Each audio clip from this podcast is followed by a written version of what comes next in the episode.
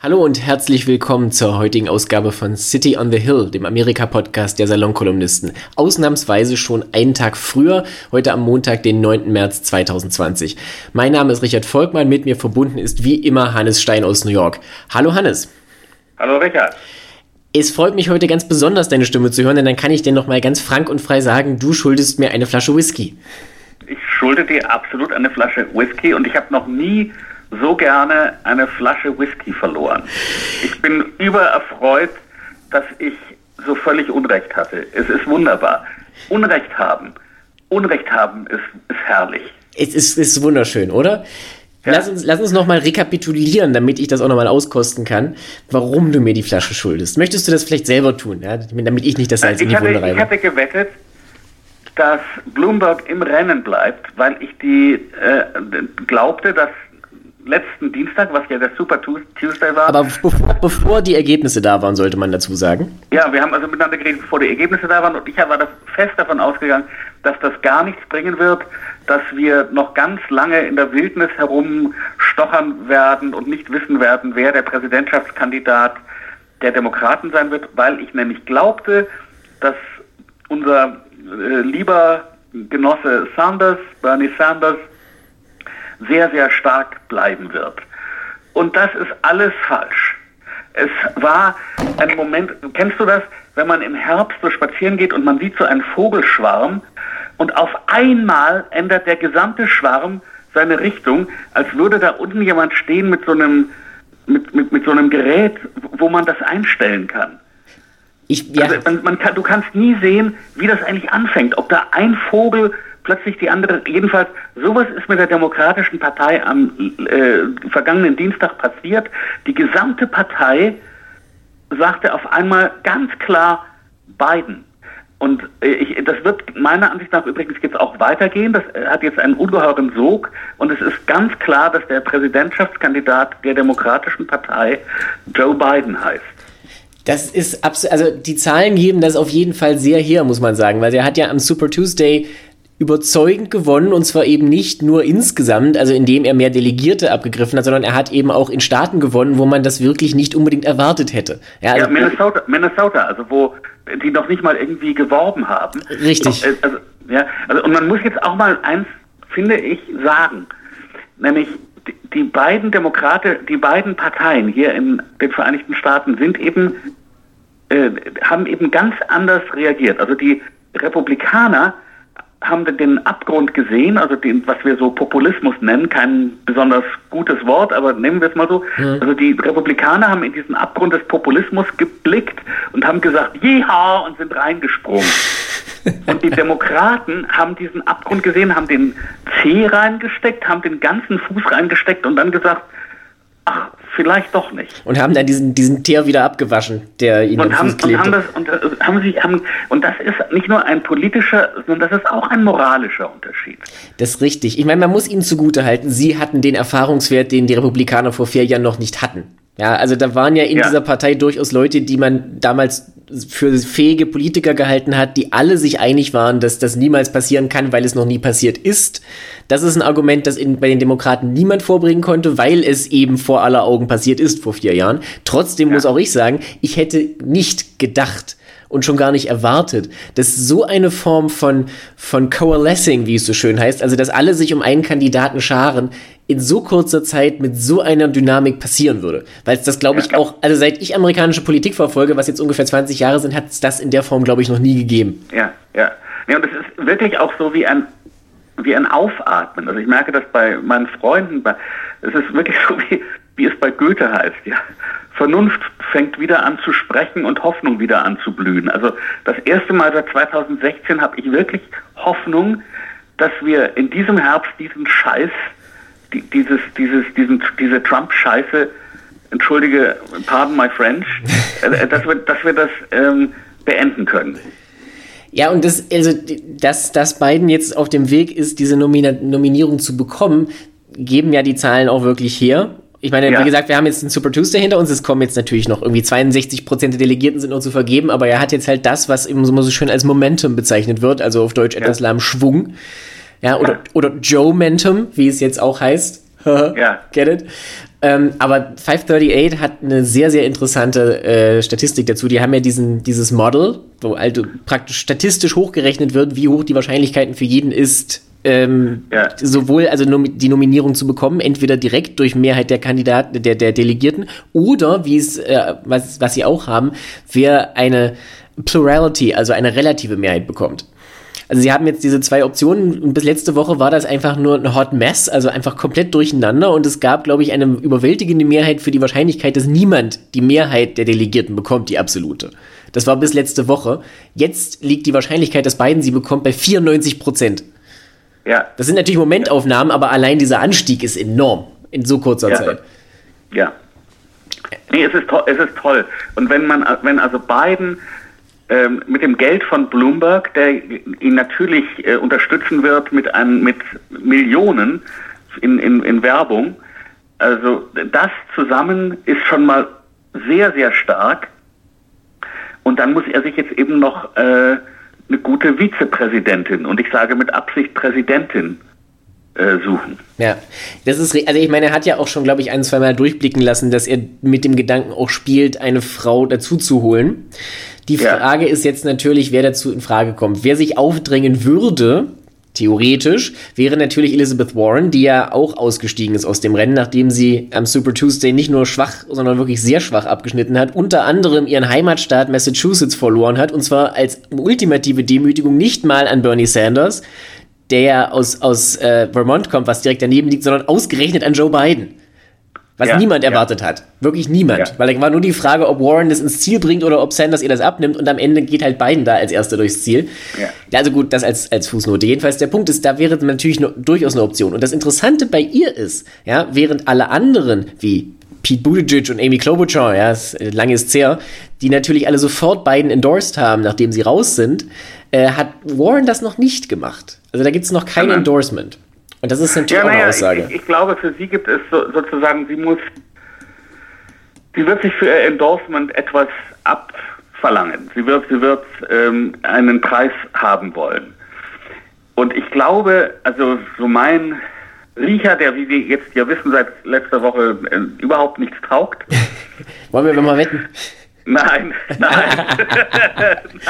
nein, sprich dich aus. Aber jedenfalls, mein, also mein Riecher ist, dass sie viel kriegen wird für ihr Endorsement von Biden.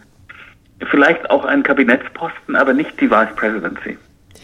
Also was natürlich dagegen spräche, also gegen Elizabeth Warren als Vizepräsidentin, ist, dass sie aus Massachusetts kommt und damit ja. halt äh, nichts dem Ticket hinzufügt, um eine furchtbare Lehnübersetzung zu ja. bringen. Also das Ticket, also der Vizepräsidentenposten ist ja immer auch so ein bisschen gedacht, um eine, eine programmatische und geografische Flanke abzudecken, die der, der Hauptkandidat noch nicht so ganz abfängt. Ja, aber in diesem Fall ist es noch wichtiger, weil glaube ich ziemlich klar ist, dass also ich, also die Sache ist die natürlich, dass Biden ein hochanständiger Mann ist und ein, ein guter Mann und so, aber er ist sehr alt, er ist 77 Jahre alt und mhm. er ist nicht ganz äh, mehr auf der Höhe. Ich meine, dass er dauernd sich verspricht, das war immer bei ihm so. Er ist ein Stotterer, also er hat als Kind schwer gestottert, er kann nicht gut reden und so. Also das, das ist das ist jetzt nicht eine neue Geschichte, aber man sieht doch, dass er wie sagt man das, he is frail. Also er ist nicht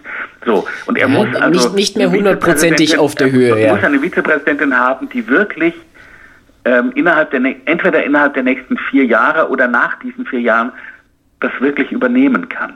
Ja, also es ist halt nicht jemand, wie man das bisher hat, der natürlich dann in die erste Reihe der nationalen Politik aufsteigt, von dem aber nicht zwingend erwartet wird, dass er jetzt sofort auch wirklich Präsident wird. Ja, weil das Nein, war ja bisher immer sondern, so ein bisschen. Sondern die, die Vizepräsidentin wird, so Gott will, danach die nächste Präsidentin. Und da denke ich, hat, hat meine Frau recht.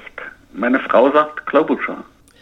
Ja, das wäre eine Option. Auf der anderen Seite ist natürlich die Überlegung, will man also Klobuchar hätte, hätte natürlich verschiedene Vorteile. Erstens kann die, glaube ich, sehr gut mit beiden. Zweitens ist sie natürlich auch eine Frau. Drittens und wichtigstens kommt sie aus Minnesota und das ist ein Staat, den man natürlich weiterhin unbedingt gewinnen muss und der durchaus auch auf der Kippe steht. Ja, das darf man nicht der vergessen. Auf der Kippe steht, aber sie, sie überhaupt spricht sie zu diesen Midwesterners. Richtig, das tut sie sehr wohl. Und sie ist generell eine super Kandidatin, das ist, glaube ich, klar. Ja. Umgekehrt ist aber. Und sie ist, lustig, und sie ist witzig übrigens. Ich hätte auch nichts gegen Amy Klobuchar als Kandidatin gehabt. Ja. Ich meine, der Zug äh, hat leider den Bahnhof nie verlassen, aber es ist halt so. Ja. Ähm, die, die, der, die Frage ist für mich eher die, müsste nicht Biden, wenn er nachher tatsächlich diese Nominierung bekommt, auch dem linken Flügel, dem Bernie-Flügel, irgendein zumindest symbolisches Angebot machen? Um diese Leute ja. an Bord zu halten. Verstehst du? Also ich ja. meine, es ist halt ja, so, das ist ja so, es ist ja sprichwörtlich, dass die Bernie Bros alle so ein bisschen eigen sind und die viele werden vielleicht auch so zu Hause bleiben, aber wenn man versucht, diese Leute zu motivieren und zu, zu aktivieren auch für die Kandidat Kandidatur, auch wenn man fairerweise sagen muss, Bernie hat jetzt schon in Interviews mehr Unterstützung einem eventuellen Kandidaten Biden zukommen lassen, als er vor vier Jahren Hillary insgesamt hat zukommen lassen. Ja, ja, ja. Er, er, er, Hillary konnte er ja nun wirklich nicht verknusen, während er das bei Biden nicht so ist. Das Problem wirklich bei Biden ist, oder bei, bei, bei Sanders, was rede ich denn? Also das Problem bei Sanders ist ja irgendwie fast gar nicht so sehr er selber. Ich meine, ich habe große Probleme mit ihm, aber sondern seine Anhänger. Die, die, die wirklich irren sind seine Anhänger. Und ob man die äh, besänftigt, indem man Elizabeth Warren die sie verachten und äh, weil sie eine ja, Frau das, ist. Ja, das fand ich auch interessant. Ich meine, die hat Elizabeth Warren hat so viel Hass abgekriegt, einfach mit, weil sich jetzt einfach dieses Narrativ verbreitet hat, also unabhängig jetzt von eventueller Misogynie, sondern einfach nur, sie hat so viel Hass abgekriegt, weil das Narrativ ist, dadurch, dass sie am Super Tuesday mit im Rennen war, hat sie Bernie die entscheidenden Prozente gekostet, um in mehreren Bundesstaaten zu gewinnen. Ja, ja. Und ich meine, natürlich hat sie Prozente bekommen, aber das ist in dieser Form einfach auch nicht ganz korrekt. Außerdem, es geht natürlich ja. dabei jetzt auch um einzelne Delegierte. Also der, der, Unterschied bei den Delegierten wäre nicht so wahnsinnig groß gewesen, selbst wenn Bernie am Ende Massachusetts zum Beispiel gewonnen hätte. Ja. Das ist halt vielleicht psychologisch, das stimmt. Aber trotzdem dieser, dieser, also sie hat sehr viel sehr viel Hass. Es war jetzt keine, keine, ja, meine, keine Werbung weiß, für ein Endorsement, mein, sagen wir so. Mein, mein Liebling war ja Kamala Harris, die, deren äh, ähm, Kampagne ganz früh so verleppert ist. Ja. Ähm, und ich fand, ich fand die einfach, ich finde die unglaublich klug. Ähm, ich fand, dass die gut so diesen Bogen spannt zwischen Moderaten und Linken in der Partei. Und ich habe ja, nicht so ganz verstanden, warum, warum das so im Sande verlaufen ja, ist. Sie hat halt, sie hat halt auch ein bisschen auf die falschen Themen gesetzt. Ne? Also sie hat bei diesen Debatten, ja. bei den Debatten hatte sie ein, zwei gute Momente und dann ging es halt wieder um Bussing, also um diese, diese erzwungenen, ja. zusammengelegten Schuldistrikte zwischen Weißen und Schwarzen und das hat man irgendwie in den 70ern versucht und es ist damals krachend gescheitert und es hat auch niemand verstanden, warum sie jetzt wieder davon angefangen hat. Also das war ein Thema, das hat einfach nicht gezündet und dann in so einem crowded field bei so vielen Leuten. Aber gut, ist jetzt Wissen wir jetzt nicht. Jedenfalls, sie hat ja jetzt Biden endorsed am Ende. Ja, ja, ja. Aber nochmal noch mal zurück zum Thema äh, linke Vizepräsidenten. Also ich meine, wen könnte, wen könnte Biden denn dann sonst nehmen? Wenn nicht Warren.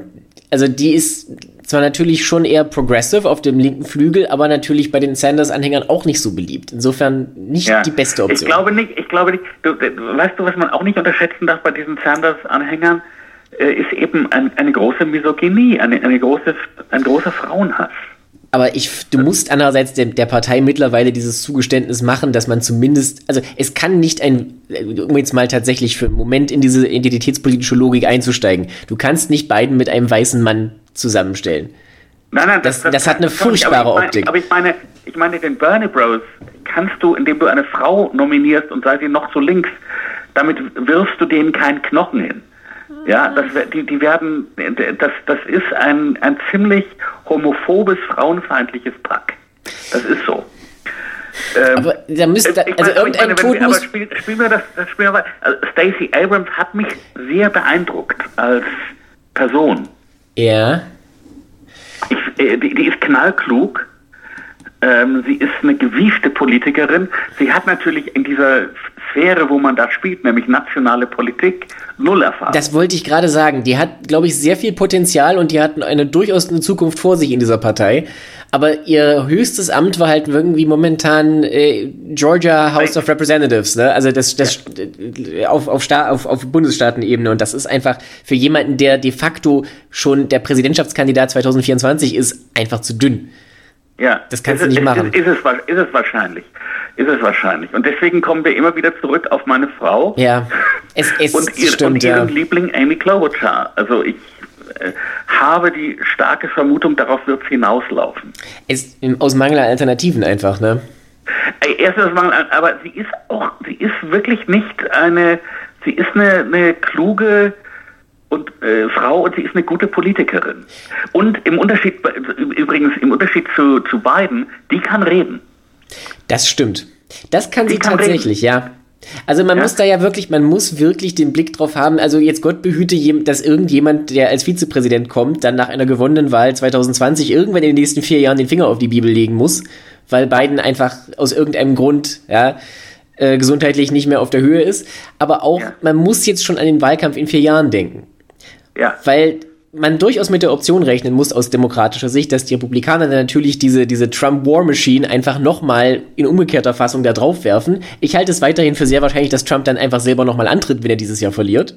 Und du musst jemanden haben, der dann auch Paroli bieten kann. Ja, und, und ja. ich meine, Amy Klobuchar traue ich das schon durchaus zu. Auf jeden Fall mehr als Elizabeth Warren, die das einfach. Ja. Na, und, und man, noch was muss man überlegen. Nämlich, äh, es geht ja nicht nur um den Präsidenten.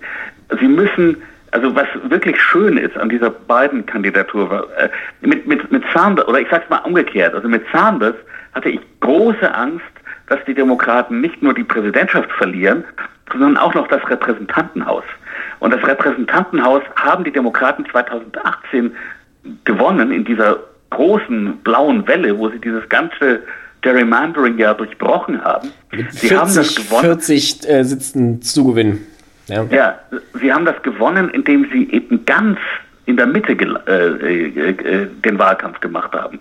Das, haben. das hat nicht AOC gewonnen, nee. die da hier in, in, in, Queens angetreten ist. AOC, AOC ist ja angetreten in einem Kongressbezirk, wo, es, wo die Republikaner traditionell gar keinen Gegenkandidaten mehr aufstellen, glaube ich. Richtig, ja, äh, sondern, sondern also es, es waren eben immer mehr so Leute wie ja Abigail Spanberger, den einem äh, Distrikt angetreten ist, der immer republikanisch war und wo jetzt eben die weißen Frauen in den Vorstädten mit College-Abschluss ähm, wirklich keine Lust mehr hatten auf diesen, auf diesen, ähm, ich wiederhole mich, auf diese Trump-Scheiße. So. Und jetzt sind es eben durch ähm, weil man muss auch da, ganz kurz, man muss, man muss, man, man muss noch da, dazu sagen, Abigail Spanberger ist ja auch in Virginia, was ja ein relativ wichtiger Staat ist, weil das auch ein Staat ist, der erst seit kurzem einigermaßen verlässlich bei Wahlen für die Demokraten stimmt insgesamt. Ja. Und, und der aber unbedingt auch gehalten werden muss, wenn die Demokraten dieses Jahr eine Chance haben wollen, ins Weiße Haus zurückzukommen. Ja, insofern sind solche Leute, die dann eben solche, solche Purple Districts auch bespielen können, unglaublich wichtig.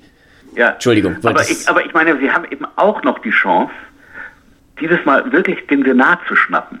Und das, äh, um das, also um das mal sehr klar zu sagen, wo, wo ich bin, ja, ich, ich bin ja ein Mensch, der, ich bin so ein, irgendwie so ein bürgerlicher Liberaler mit gelegentlichen konservativen Anwandlungen. Das heißt, wenn es eine rechtsliberale Partei in diesem Land gäbe, wäre ich sofort Mitglied.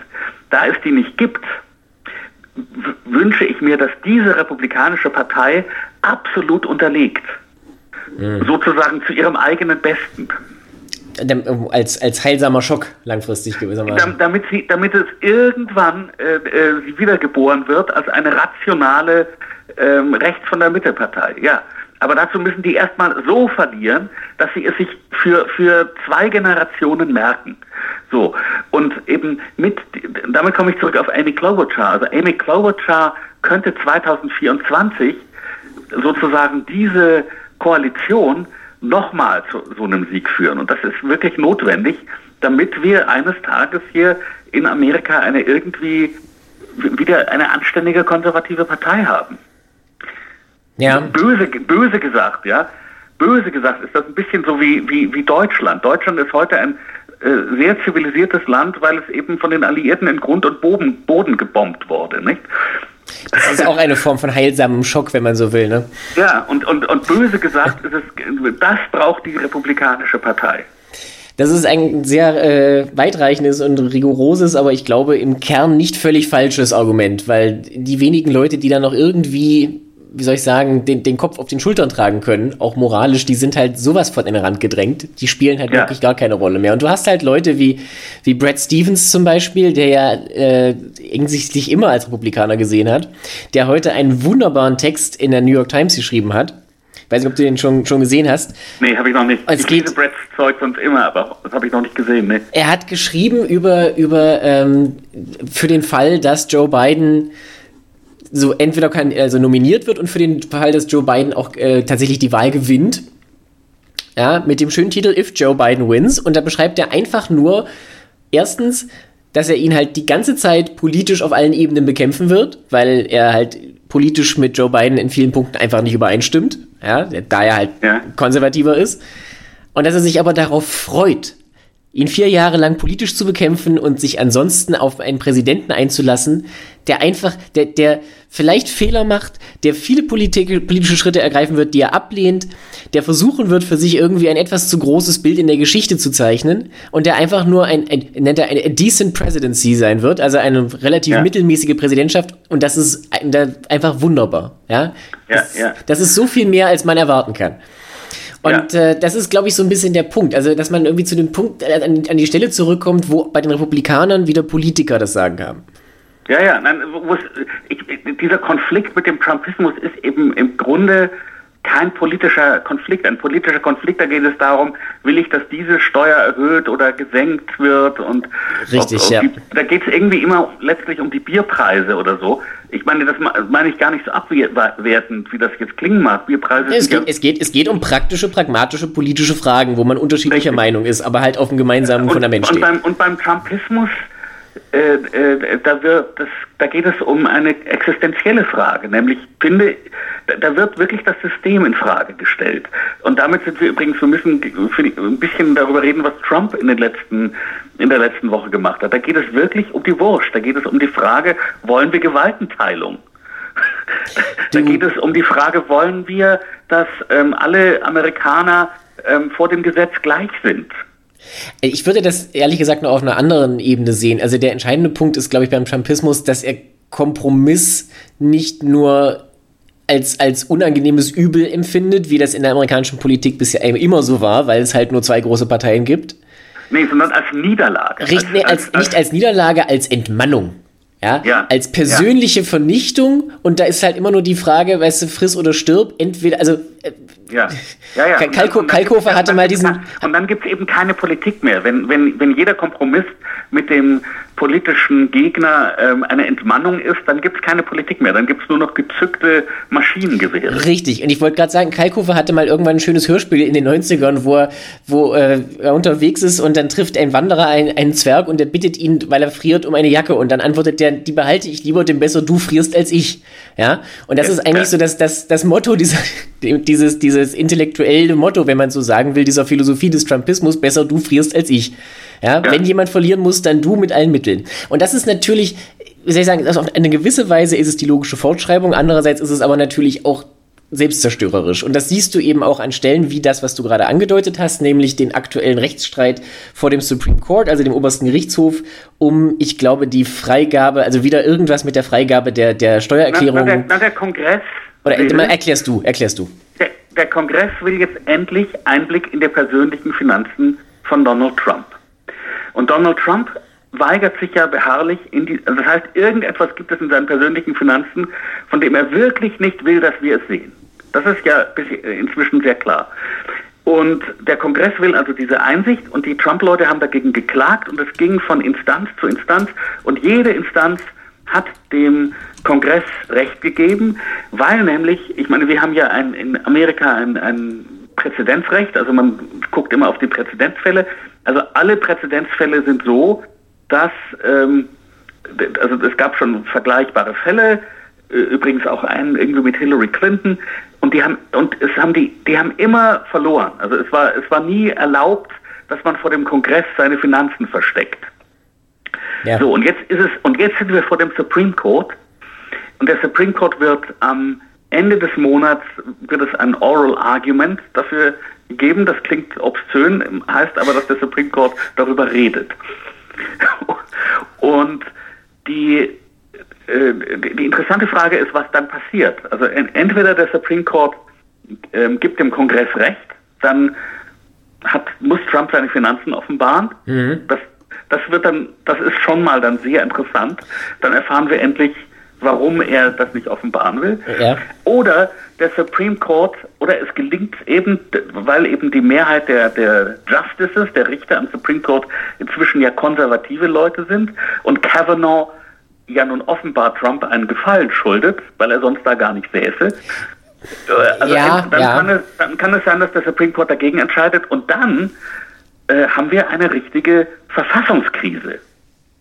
Weil der Supreme Court dann sagen würde, es gibt zwar überhaupt kein geltendes Recht dafür, dem Kongress das zu verweigern und ähm, eigentlich ist es auch nicht die Aufgabe des Supreme Court, sich dem Kongress, also der gewählten amerikanischen Volksvertretung, in, die, äh, äh in den Weg zu stellen. Aber wir tun das jetzt trotzdem, weil wir äh, Trump so lieb haben oder was immer dann ihre Erklärung sein wird.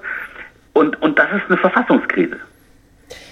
Das schafft eben, eben, also es schafft eben auch wirklich einen katastrophalen Präzedenzfall für die Zukunft. Weil ja. das, wie soll ich sagen, es muss natürlich immer gewisse Begrenzungen und Beschränkungen der Macht geben und das, äh, äh, ja. Ich meine, das, das, ist, das, das ist klassisch, das ist wirklich, der, der Privatmann Donald Trump hat nicht das Recht, seine Finanzen vor der gewählten Volksvertretung zu verstecken. Das ist ein, das ist, also nach allem Recht, was wir haben, ist das so, dass er das nicht darf, ja.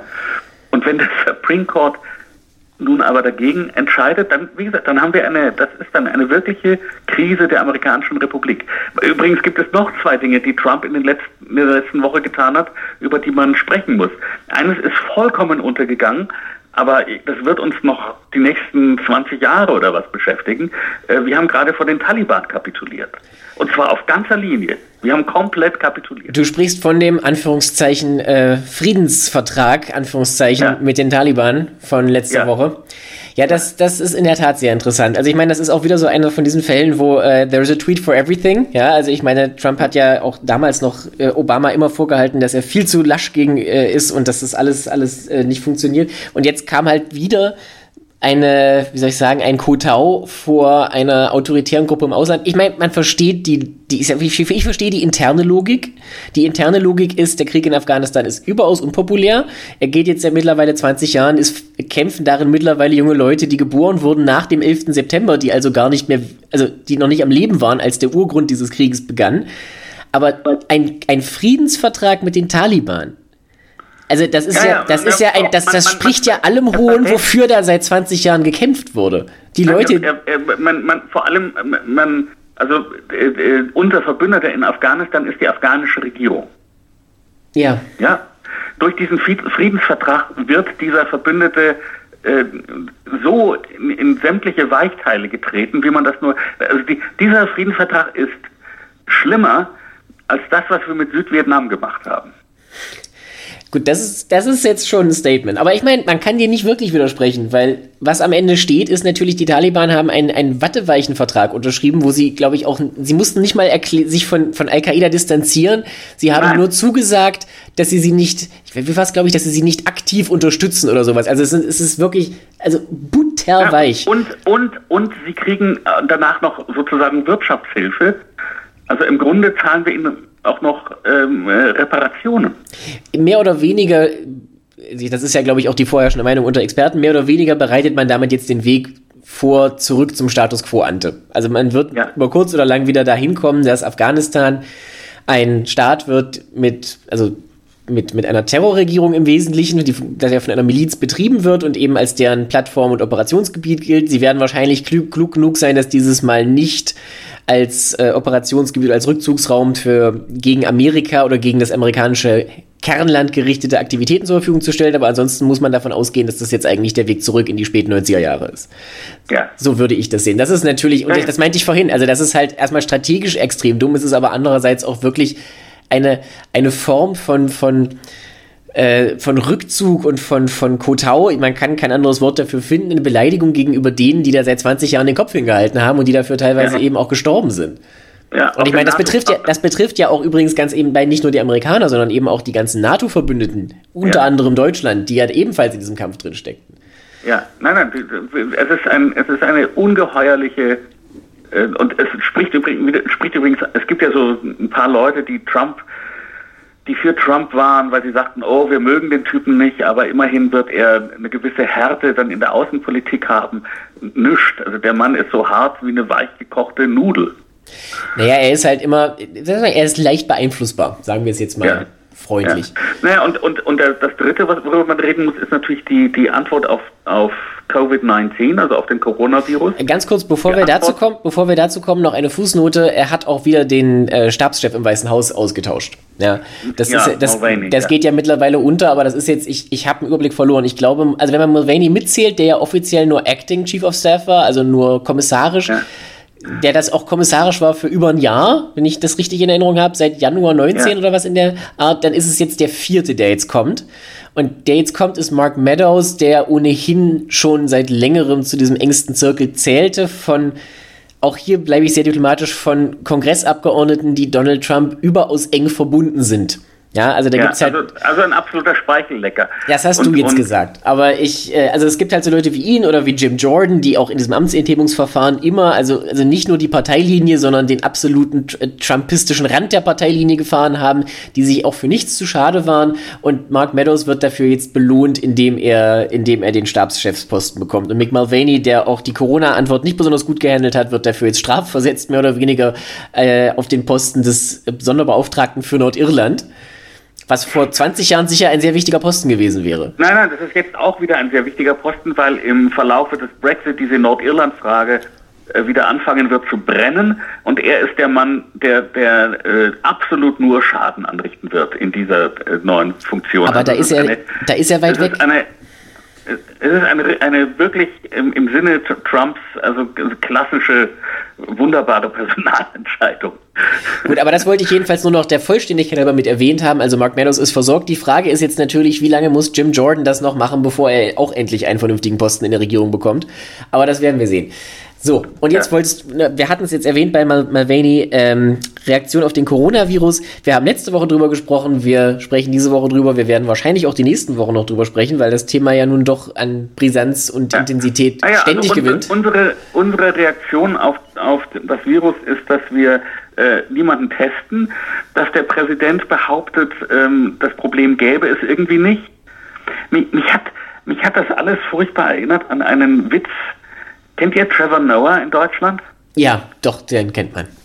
Ja, also Trevor Noah hat, hat einen, einen furchtbar bösen Witz gemacht, den er besonders gut machen kann, als Trump Präsident wurde. Er sagte, Obama war Amerikas erster schwarzer Präsident, aber Trump ist Amerikas erster afrikanischer Präsident.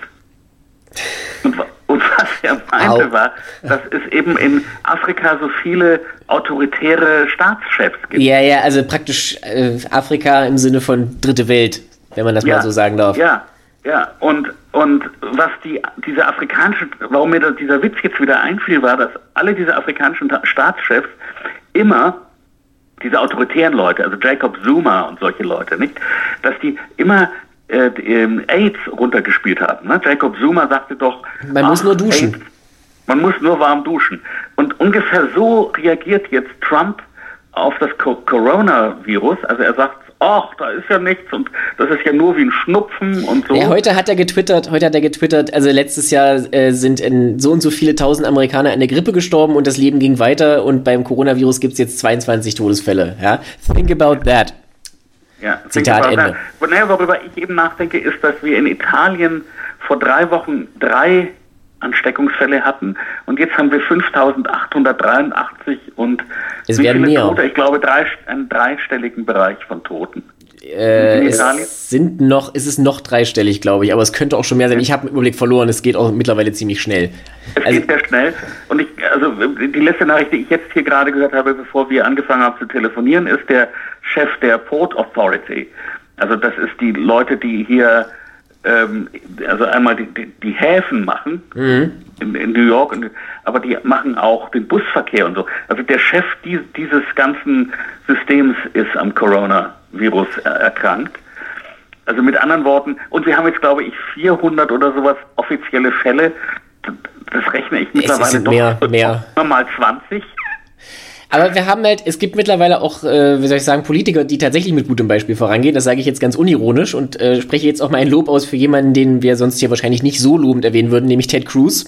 Ja. der einer von zwei Kongressabgeordneten ist, der sich jetzt sicherheitshalber für zwei Tage, äh, für zwei Wochen in, in Self-Quarantine, also in, in selbstgewählte ja. Quarantäne begeben hat, weil er bei der CPAC-Konferenz, also diesem jährlichen Zusammentreffen der, der Konservativen, einem äh, später positiv auf Corona getesteten die Hand geschüttelt hat. Und er hat zwar keine Symptome, will aber sicher gehen, dass er jetzt das nicht weiter verbreitet.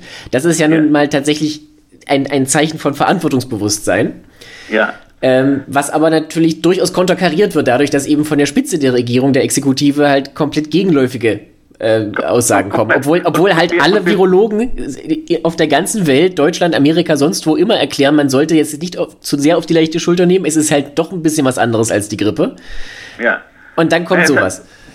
Naja, ich, ich, was ich mich ja immer so frage, ist, also die Leute sagen ja immer, kein, man soll keine Panik verbreiten. Das stimmt wahrscheinlich irgendwie. Andererseits was ist die Folge von der Panik, dass dann mehr Leute einen Mundschutz kaufen? Während die Folge davon, dass Leute leichtsinnig sind, ist, sind so und so viele Tote. Ja, es ist halt wirklich eine, es ist eine, eine, schwere Abwägung, weil auf der einen Seite kann das öffentliche Leben halt nicht komplett zum Stillstand kommen und auf der anderen Seite, ja, man will natürlich jetzt auch, also ich meine, wir sehen das hier in Deutschland, alle machen sich lustig über die Panikkäufe bei Klopapier. Ja. Und äh, das ist halt auch irgendwie ein bisschen daneben. Auf der anderen Seite, das ist halt keine Panik, das ist Planung. Ne? Panik ist ja. noch anders. Ja, nee, ich finde, Klopapier kaufen ist vielleicht gar keine so völlig bescheuerte Idee. Ich, ich weiß es nicht. Also wir kaufen kein Klopapier, aber wir haben auch, ähm, wir kaufen sowieso immer Sachen äh, so sehr viel, weil wir sind ein Haushalt von drei Leuten und ich habe auch, wir haben zwei Tiefkühltruhen und ich koche immer, wenn ich koche, was, was ich tue in der Regel sehr viel, ne, damit wir was einfrieren können. Also mit anderen Worten, wir könnten hier schätze ich zwei Wochen mit dem, was wir im Haus haben, durchhalten, ist, ohne außer Haus zu gehen. Siehst du, und das ist halt schon mal gut. Das ist mehr als viele andere. Ich meine, in Deutschland haben ja. jetzt auch viele in dem Kontext erfahren, dass das Bundes ich weiß gar nicht, Innenministerium, Ernährungsministerium, jedenfalls die Bundesregierung auch prinzipiell immer empfiehlt, einen Nahrungsvorrat für zehn Tage im Haus zu haben. Das war vielen, glaube ich, so nicht klar. Ja? ja. Aber gut, das nur am Rande. Was, glaube ich, tatsächlich aber unabhängig davon, ob das jetzt irgendwie fünfmal oder zehnmal schlimmer ist als die Grippe, bestehen bleibt. Das Virus ist ja nun trotzdem eines, das die aller, aller, aller, allermeisten Betroffenen nicht nur nicht einschränkt, sondern nicht tötet. Wo es aber für alle auf jeden Fall spürbare Folgen hat, ist die Wirtschaft. Weil mittlerweile ja. wirklich jeder Tag damit beginnt, dass irgendwelche Schreckensmeldungen auf dem Handy aufploppen. Der DAX und der Dow Jones fallen um so und so viele tausend Punkte. Und heute wurde, glaube ich, wurde der, der, der Handel Ach, am Dow Jones. Waren wir im freien Fall. Ja, der, der Dow Jones Handel wurde ausgesetzt tatsächlich, um ein, einfach diese Panik ein bisschen einzudämmen. Das hat auch funktioniert, aber ein, die Verluste sind gigantisch. Das war der größte Tagesverlust seit mehr als zehn Jahren und das ist ja jetzt immer noch relativ am Anfang des Ganzen. Ja, und, und da frage ich mich auch, was wollen nachher die Notenbanken eigentlich noch machen, wenn die Zinsen eh schon so gut wie bei Null sind? Und, ja, nein, äh, und wir können schon mal überhaupt nichts mehr machen, weil wir unser Pulver eben verschossen haben mit dieser blödsinnigen äh, Steuerreform, äh, wo wir äh, Zucker sozusagen in das System gepumpt haben. Ne? Wir haben dem ganzen System so einen Zuckerschock verpasst. Vor, wann war das, zwei Jahren? Ich glaube ja. Ja, und dieser Zuckerschock hat so einen Moment, einen ganz kurzen Moment lang gewirkt, aber jetzt haben wir nichts mehr. Also die, die, die Regierung hat nichts äh, Vor allem, mehr in der Hand, kein Instrument mehr in der Hand, um äh, irgendwas wieder in, in, in Schwung zu bringen. Und das ist aber, das ist, glaube ich, tatsächlich ein grundlegendes Problem. Also du hast, wenn du, wenn du eine wirtschaftliche Krise hast, dann kannst du der mit wirtschaftlichen Ideen und Methoden begegnen.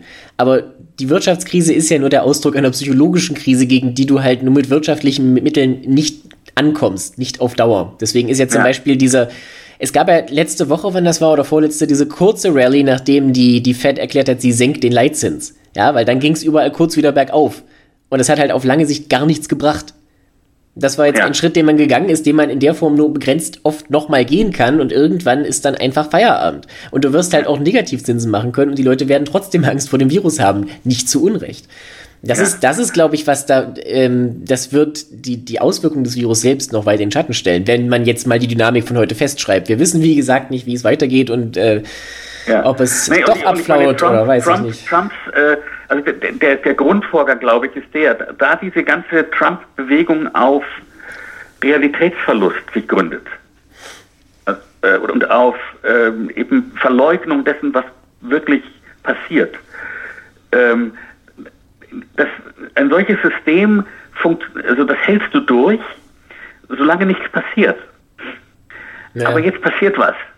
Das ist ja das erste Mal, dass Trump mit einer Krise zu tun hat, die er nicht selber herbeigeführt hat durch irgendeine Idiotie. Ja, und was zeigt sich? Na, es zeigt sich natürlich, dass er damit überhaupt nicht umgehen kann und dass dieses ganze System Trumpismus nicht damit umgehen kann. Also und er, er, meine, er ist halt überfordert. Die Regierung ist erkennbar überfordert damit und er ist halt auch erkennbar überfordert damit, Leute mit Kompetenz an die richtigen Stellen zu bringen, bislang. Ja, ja, und er ist überfordert damit, äh, Leuten zuzuhören, die mehr wissen als er. Das, das, er, er erträgt ja nicht den, den Gedanken, dass irgendjemand mehr wissen könnte als er. Nicht? Er, ist, er hält sich ja wirklich, also es ist ja wie bei Stalin. Stalin war doch bekanntlich der größte Feldherr und Linguist und Marxist, Leninist und Philosoph und so weiter. Und so ist eben Trump ist der größte Mediziner. Kim Jong-il hat ja über 10.000 Bücher geschrieben, wusstest du das? Ja. nicht wahr? Und, und und damit hast, kannst du eben auf eine wirkliche Gefahr, auf eine wirkliche Krise nicht antworten. Es ist, dann ist es vorbei. Und deswegen denke ich, also die, die gute Nachricht ist wieder, aber es wird eben ein Ende mit Schrecken. Die gute Nachricht ist, dass das wirklich sie jetzt einholt und dass bis November, bis die Wahlen sind, ähm, das in seiner ganzen Wucht erkennbar sein wird. Und es wird, die schlechte Nachricht ist eben, dass das Virus real ist. Die schlechte Nachricht ist, dass wir viele Tote haben werden. Äh. Die schlechte Nachricht ist, ich habe heute gelesen, wenn die, der Seuchenverlauf moderat ist bei uns in Amerika, ja. brauchen wir 200.000 Betten in, äh, wie sagt man, Intensivstationen. Ja. Wir, wir brauchen 200.000 Betten, wir haben 100.000. Ja, das, äh, genau, das sind so die Sachen, über die man nachdenkt, die uns auf beiden Seiten des Atlantiks beschäftigen und über die man eigentlich lieber gar nicht nachdenken will. Ja, aber, aber, man, aber man muss darüber. Übrigens, nur so in Klammern. Ja. Ich lese gerade wieder Die Pest von Camus. Danke, das baut Und, auf. Nein, nein, es ist ein tolles Buch. Es ist ein großartiges Buch. Und ich habe etwas Interessantes, oder ich stelle bei der Lektüre etwas Interessantes fest. Nämlich, also ich habe das als Teenager zuletzt gelesen, ja. Und als Teenager ist man ja immer so wahnsinnig stolz, wenn man in der Literatur eine Metapher entdeckt. Ne? Also man sagt, ah, die Pest, klar, das ist die Metapher für den europäischen Faschismus, verstanden, verstanden. Mhm. Ich habe jetzt aber verstanden, wo ich das Buch wieder lese, dass das Buch vor allem ein Buch ist über die Pest. Das, Buch ist eine unglaublich gute äh, äh, Erläuterung, vor allem der Psychologie während einer Seuche. Eine unglaublich penible und gute Erklärung dessen. Und was mir an dem Buch auch gefällt, ist, dass die beiden Helden des Buches, das eine ist dieser, ja, dieser Arzt, nicht, Dr. Rieu, mhm. der, eins, der gar kein besonderer Held ist, aber er macht seinen Job. Und der zweite Held des Buches ist so ein, so ein Pfennigfuchser, so ein, so ein bürokratischer Linealtyp, der übrigens auch dann ähm, persönlich beinahe abstoßend geschildert hat. Also der hat oben gar keine Zähne mehr und so.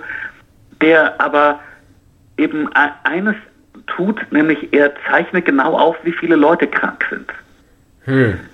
Ja, also die, das heißt, die, die Helden dieses Buches sind eben nicht irgendwelche Überflieger und nicht irgendwelche Leute, die mit der Waffe in der Hand bla bla bla, sondern es sind Leute, die ordentlich ihren Beruf machen. Und das lernen wir jetzt ja auch gerade wieder, dass die, dass die Helden sind eben Leute, die ihren Beruf machen. Krankenschwestern. Ja, die, die weitermachen, die das Ganze am Laufen halten, die Zeit kaufen, die die Leute betreuen. Ja. Ihre eigenen Familien vernachlässigen, ähm, äh, zum Teil sich anstecken, mhm. ähm, nicht nach Hause gehen, damit sie ihre Familien nicht anstecken. Das sind, das sind Helden. Das ist Heroismus. Das ist ein schönes Schlusswort, Hannes. Ich, damit belassen wir es mal für heute wir können nur hoffen, dass wir nächste Woche nicht mehr über massive Börsenabstürze und katastrophale Entwicklungen an der Corona-Front zu sprechen haben. Ich bin vorsichtig skeptisch, dass es leider uns trotzdem ereilen wird. Lass uns aber trotzdem mal noch schauen, wie es nächste Woche weitergeht. Wir haben ja auch schon den Wahlkampf angesprochen. Das wird auch nochmal ganz interessant. Morgen sind ja nochmal Vorwahlen in sechs Staaten, darunter auch in Michigan, wo Bernie sein, seine letzte Gelegenheit hat, praktisch nochmal zurückzukommen oder komplett beiden unterliegt. Wir werden und, wo die, sehen. und wo die Umfragen sagen, dass er äh, sehr weit hinten liegt. Das stimmt, wobei Umfragen sich auch letzten Dienstag in vielen Stellen getäuscht haben. Deswegen erlaube ich mir auch da eine gewisse Skepsis. Aber die Chancen standen für Bernie halt schon mal deutlich besser, das ist richtig. Gut, um das zum Ende zu bringen. Ich danke dir, Hannes. Bleibt bitte alle gesund. Wir hören uns nächste Woche. Ich danke allen fürs Zuhören und bleiben Sie uns treu.